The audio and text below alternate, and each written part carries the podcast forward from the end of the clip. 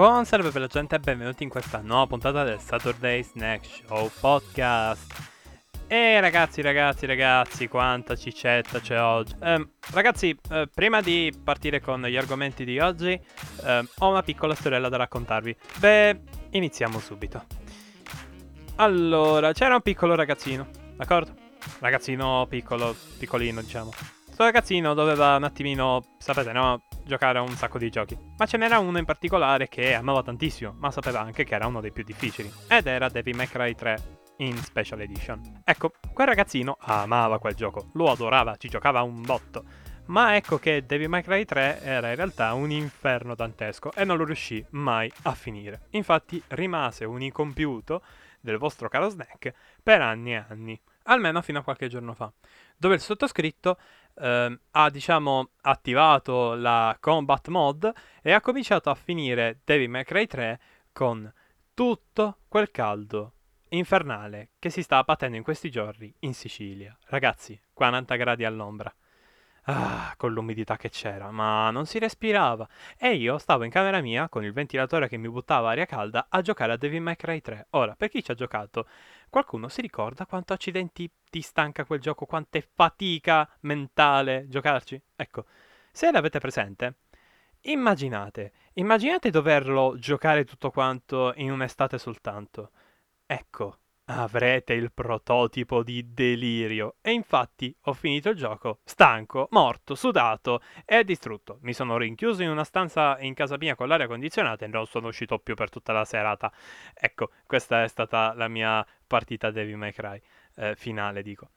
Ecco, eh, volevo dire questa cosa per dirvi sì, i videogiochi possono anche essere workout, io sono la prova vivente, e non giocate Devil May Cry 3 con sto caldo perché diventate una bagnarola o una fontana di Trevi formato tascabile, umana e con cellule che sputazzano sudore. Ok, questa è una cazzata abnorme che penso sia arrivata anche alle stelle, ma ho anche guadagnato il tempo per fare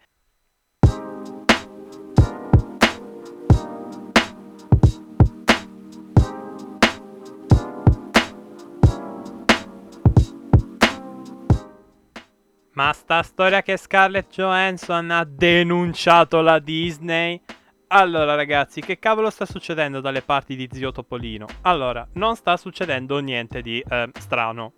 Ora voi direte, ma tipo gli attori migliori della Disney e più famosi stanno denunciando, non è una cosa normale. In realtà è normale perché comunque sarebbe successo. Allora, la storia è questa. Ci avete presenti i contratti? Ecco, i contratti pre-Covid non è che hanno, tipo, sai, no, la clausola anti-malattie infettive mortali che hanno massacrato metà dell'umanità. Ok, questa, quest'ultima cosa no. Però, eh, capito, no, i contratti non ce l'hanno questa clausola e quindi non c'era nulla per quanto riguardava eh, gli incassi e come sarebbe stata la situazione nei cinema.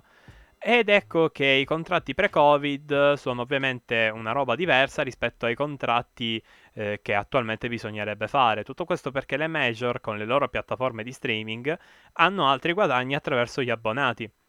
Capirete bene che se nel contratto dove ci sono i pagamenti per ogni membro dello staff, compresi gli attori, in base a quanto in- il film incassa, soprattutto per gli attori mi pare che è questa cosa, no, non mi pare, è così, punto, perché penso altro eh, dicevo, gli attori guadagnano di più in base a quanto performa bene il film.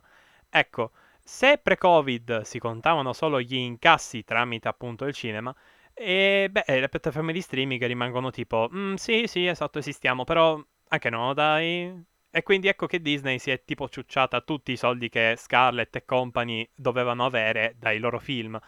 E quindi Scarlett ha tipo detto, eh no bitches, eh guarda che io sono vedova nera, eh, però ho i soldi, non è che sparo, ti sparo una bella denuncia. E quindi ecco che la Disney si è beccata questa denuncia assurda, che è stata semplicemente la prima di un botto. Infatti se non lo sapete, Emma Stone e company o se la stanno pensando, o hanno già denunciato pure in presa diretta mentre sto registrando, o mentre state ascoltando questa puntata. Mi fa ridere perché tipo contemporaneamente c'è gente ricchissima che sta chiedendo altri soldi per essere ancora più ricchissima. Questo è un pensiero anticapitalista e non c'entra niente con questa cosa, ma era bello sottolinearlo per pura curiosità. Mia e vostra, penso più mia, ma è il mio podcast, risata malvagia in sottofondo.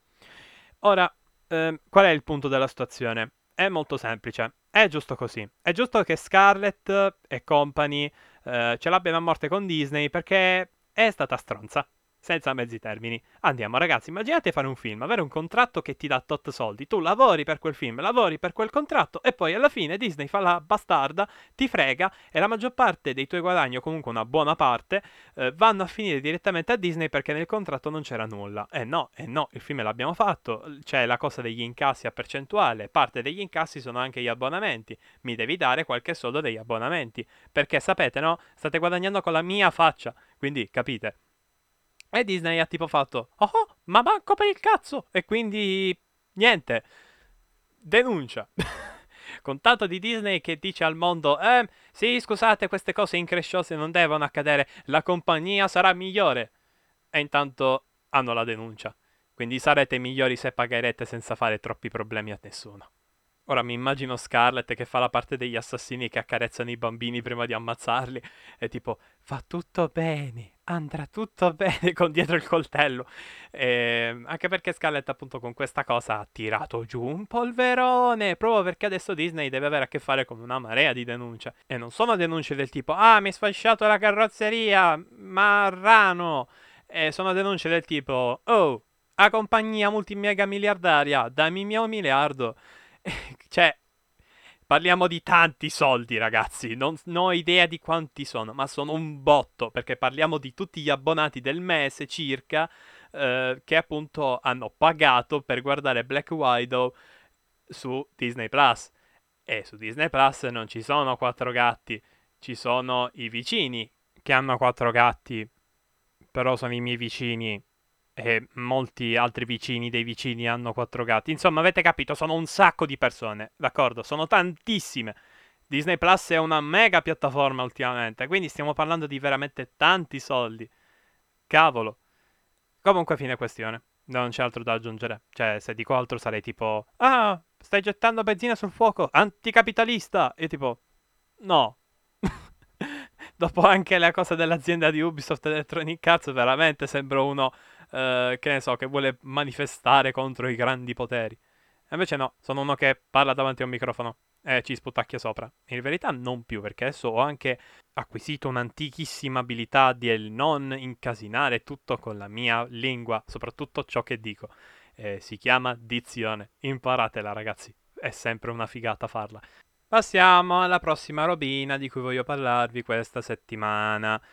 Avete presente la saga di Nier? Benissimo, c'è un nuovo capitolo. Tutti diranno: Oh mio dio, un nuovo capitolo di Nier! Ah sì, che bello! Ah, finalmente 2B, dov'è? 2B, waifu, best waifu, waifu, eh, casino, bordello, ah, Yokotaro, eh, lore. No, no. Il nuovo gioco di Nier è un gioco per telefono che fa schifo. Ho appena ucciso qualcuno nell'interno, vero? Scusate. Qualcuno doveva pur farlo. Bene ragazzi, parliamo del gioco di Nier, quello uscito per telefono. Eh, poche parole posso spendere per questo giochino per cellulare che ho aperto mezzo minuto perché ho capito una cosa che mi ha spezzato il cuoricino, ovvero trama bellissima perché comunque Yoko Taro, eh, grafica fichissima perché comunque Yoko Taro e ci hanno speso i soldi e si vede, eh, gioco carino perché è di Yoko Taro, ma il gameplay ragazzi, io adesso voglio sapere perché dopo anni e anni di evoluzione del genere GDR all'interno dei telefoni, dopo anni di esperimenti e dopo anni di giochi falliti, e dopo anni di giochi ben fatti GDR a turni della Square Enix con sistema gacha, perché dico se ne sono usciti con un GDR senza turni, ovvero sì, ma automatici e il giocatore deve solo premere sulle abilità speciali?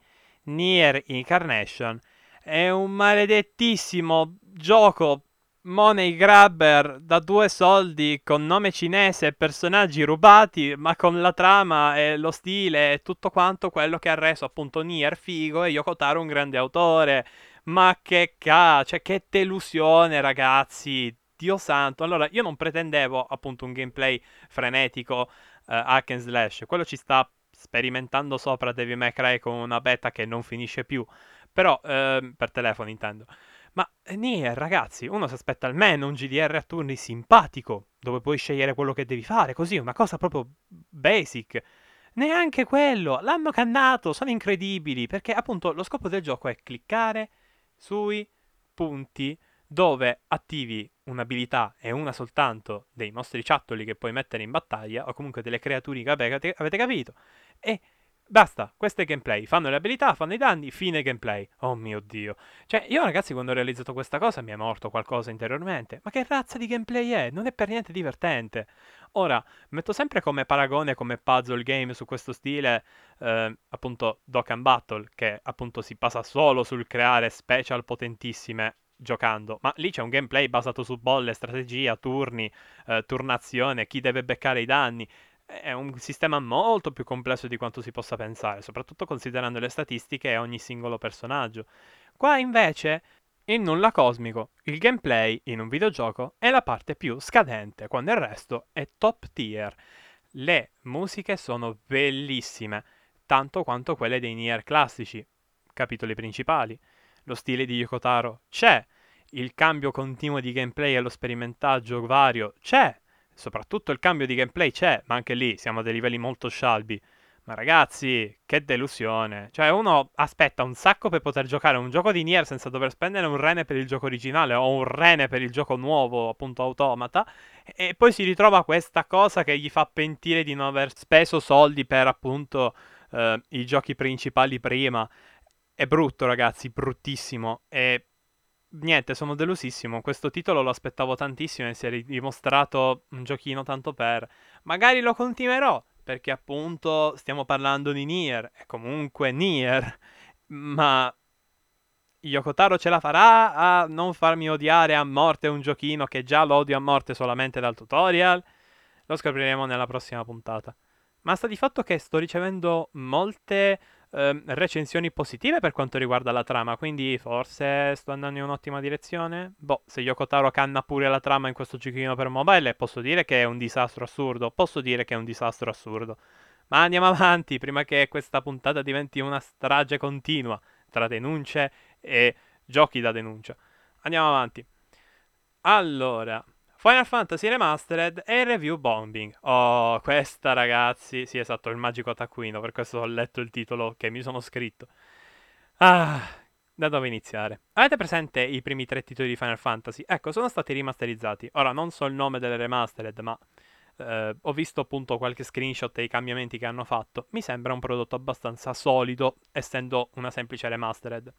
Ecco, ragazzi, 3, 2, 1 la gente sta apprezzando da morire il gioco. E voi direte, bellissimo. La Square Enix ha anche detto che farà dei porting del gioco, dei tre giochi, se ovviamente la domanda ci sarà. Farà il porting ovviamente a cose diverse dal PC, eh, cioè Switch e PS4 e Xbox. E ecco, volete sapere quello che hanno fatto tutti? Hanno fatto review bombing per avere le altre versioni. Ma se Square Enix ha dichiarato che se vedono che il gioco piace, appunto, lo fa il porting, che cavolo ti saboti da solo? È veramente... Ass- cioè, la gente appena c'ha un problema a fare review bombing. Cioè, The Last of Us parte 2 hanno fatto review bombing perché sono degli idioti tutti quanti. Qua invece fanno review bombing perché sono tutti idioti! Essa è la stessa cosa, ho solo cambiato leggermente la frase, ma il concetto è sempre quello. Madonna, ma la gente lo capisce che cacchio serve Metacritic? A criticare, non a distruggere! E la gente si è pure sabotata da sola. E mi fa ridere questa cosa perché il review bombing, l'ultima volta che ne ho parlato, è stata una roba da mortorio totale. Qua invece ne ho riparlato e c'è da ridere. C'è da ridere da quanto la stazione sia assurda. Ed è assurdo che nessuno ne ha parlato. Ma come cacchio fai tu, appunto, utente, sapendo o comunque non sapendo di sta cosa, a fare comunque review bombing di un gioco che ti è piaciuto? Ma sei idiota! E questa cosa è fantastica, ragazzi. Mi dispiace per Final Fantasy perché per una volta che Square Enix ha avuto un'ottima pensata, boom! Tragedia, discordia ed esplosioni ovunque.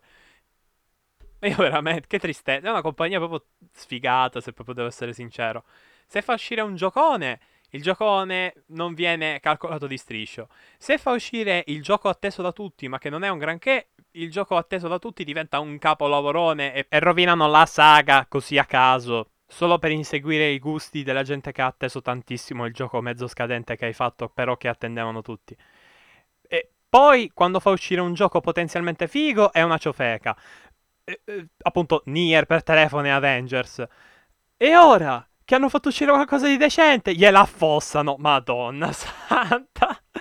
È deprimente questa situazione. Una pacca sulla spalla per Square Enix, che per quanto compagnia un po' stronza dal mio punto di vista, è comunque la compagnia più mood della vita. È proprio quella sfigata, capito? È tipo il cugino scemo. Eh, perché, dai, come cavolo hai fatto a presentare alle 3 un gioco la cui demo era rotta all'interno del PlayStation Store? Pacca sulla spalla, Square Enix. Pacca sulla spalla. Ma in ogni caso, credo che oltre a questa notizia ce ne sia un'altra. Non vorrei sbagliare. Ah, sì, non è una notizia, è una roba di cui volevo parlare. Eh, sono incredibile. Vedete l'improvvisazione? Perché questo è uno show, altrimenti avrei fatto le rubriche. Padumtas. Credo. Ok, ragazzi. Un'opinione particolare. Questa credo che potrebbe uccidere sogni e speranze di piccoli bambini innocenti che sono bambini solo perché continuano a guardare roba da bambini. Siete pronti? 3, 2, 1. Qualche giorno fa ho fatto una discussione con un paio di amici dove ci siamo detti queste parole. Ma ragazzi, ma voi gli anime mainstream di questo periodo li avete visti? E tutti quanti ci siamo detti no, no, no. E allora guardiamoli. E allora abbiamo guardato qualche puntata assieme di Demon Slayer, di, sapete no, quei maledettissimi Uh, come si chiamano? Ah, giusto, i Sekai. Uh, appunto, abbiamo visto tanti Sekai, almeno le prime puntate. E il risultato è stato un martorio. Perché li abbiamo odiati tutti. Allora, noi gli Sekai li abbiamo visti. Noi gli anime mainstream più mainstream che ci siano li abbiamo visti tutti. Abbiamo visto i Big Three. Abbiamo visto uh, roba come appunto Fairy Tail. Che siamo riusciti a farcelo anche piacere un po' il che è grave. Comunque ci siamo visti tutto il mainstream di questo mondo, tutto quello che tutti si sono visti, ma proprio tutto. Anche gli anime vecchi. Ah, in realtà a me manca Cowboy Bebop e altri grandi classici, ma quelli proprio più conosciuti da tutti, manco da quelli che appunto stimano molto gli anime. Ecco. 3, 2, 1, a un certo punto abbiamo cominciato ad odiarli. Ma soprattutto quelli recenti, cioè quelli nuovi, quelli che tutti si guardano. Aiuto ragazzi. Allora. partiamo con ordine. Gli Isekai sono una rovina per l'umanità. Perché? Sono tutti uguali. Protagonista che completamente a caso pemba in un altro mondo e diventa il best in qualsiasi cosa completamente a caso. Ehm, poi abbiamo eh, l'anime dove il protagonista deve diventare il migliore completamente a casaccio perché è il sogno della sua vita e va bene. E poi abbiamo l'anime super kawaii, tutto minchione, con tutte le ragazzine che fanno mossette strane per essere sensuali e allo stesso tempo carine. E va bene, ok, basta! Non è possibile che tutti gli anime che appunto ho appena descritto sono letteralmente tutta la produzione che soprattutto ultimamente esce. È assurda questa cosa! È atroce! E il bello è che le aziende cercano di spingerli sempre come prodotti nuovi e freschi per la nuova gioventù. State fottendo il cervello alla vostra gioventù. Questa roba non è autoriale, questa è roba copiata da roba autoriale. E infatti è una roba scrausa, stupida, e che vorrebbe insegnare qualcosa nella maggior parte dei casi, ma è roba controproducente. Facciamo un esempio pratico. Allora, l'isekai standard cerca di insegnare ai giovani che, ah ragazzi avete sempre una seconda possibilità nella vita, bla bla bla bla, cercate di credere in voi stessi perché c'è una figata di mondo là fuori, non giocate alla play, fa male al cervello. Insomma, queste cazzate qua. Ecco, eh, tutti gli isekai parlano di questa cosa, si incentrano su questa cosa e sono tutti la stessa cosa, va bene? Uh, gli anime carini con le ragazze kawaii che fanno mossette sensuali con musichette da rincoglionimento totale sono tutti fottutamente così, ovvero parlano solo di ragazzine carine, eh, sensuali, che fanno mossette eh, adorabili con musichette carine che ti fottono il cervello. E gli anime motivazionali sono tutte coppie bruttissime di Naruto dei primi tempi, che Naruto, prima serie, è semplicemente un bel pezzo di anime. Mazza che anime che è. Poi Shippuden si perde un po', e lo dico anche io che l'ho amato Shippuden, ma prima serie è tanta roba. Ecco, sono tutte una bruttissima e scrausissima copia di Naruto. E voi direte, eh, ma lo shonen deve insegnare. Sì, va benissimo, ma basta con questi reietti che devono diventare migliori del mondo perché gli è girata la giornata così una volta. Sto parlando di te, Black Clover. Mannaggia a te. Allora, ragazzi, c'è gente che mi ha detto che Black Clover dopo tot puntata diventa interessante. Io sono arrivato a tot puntata e mi ha annoiato peggio di prima, perché l'autore a quanto pare non sa scrivere storie standard. Black Clover è monnezza totale, mi ha addormentato, soprattutto le prime puntate. Ora, ora, magari si è migliorato, come sempre, le opere possono sempre migliorarsi proprio perché sono serializzate. C'è sempre un momento per spiccare il volo e fare qualcosa di figo. Attack on Titan è un esempio, solo che Attack on Titan è sempre stato figo. Ma ci sono opere che come cacchio ti permetti a fare le prime puntate o appunto i primi capitoli a essere un incubo? Perché appunto, riprendendo il discorso Black Clover, io mi sono annoiato al- a morte. Cioè, io dicevo, vabbè, prima puntata mi sembra di aver visto sette anime che iniziavano così, seconda puntata altri cinque anime si aggiungevano, terza puntata altri 80, altri 4 episodi e mi sembrava di star vedendo una roba che ho già visto. Al decimo ho detto, ma sto facendo un rewatch di qualcosa. Ecco ragazzi, questa è una sensazione assurda, è terribile. E tutti gli anime di questo periodo sono così. Quindi sto cominciando un po' ad odiare l'industria. Non guardo più un anime fatto come si deve da molto.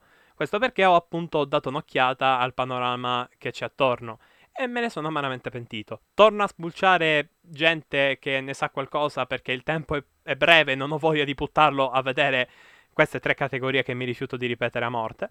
E soprattutto eh, credo che l'unico isekai che continuerò a guardare sarà appunto Konosuba, ma solo perché prende per il culo gli isekai.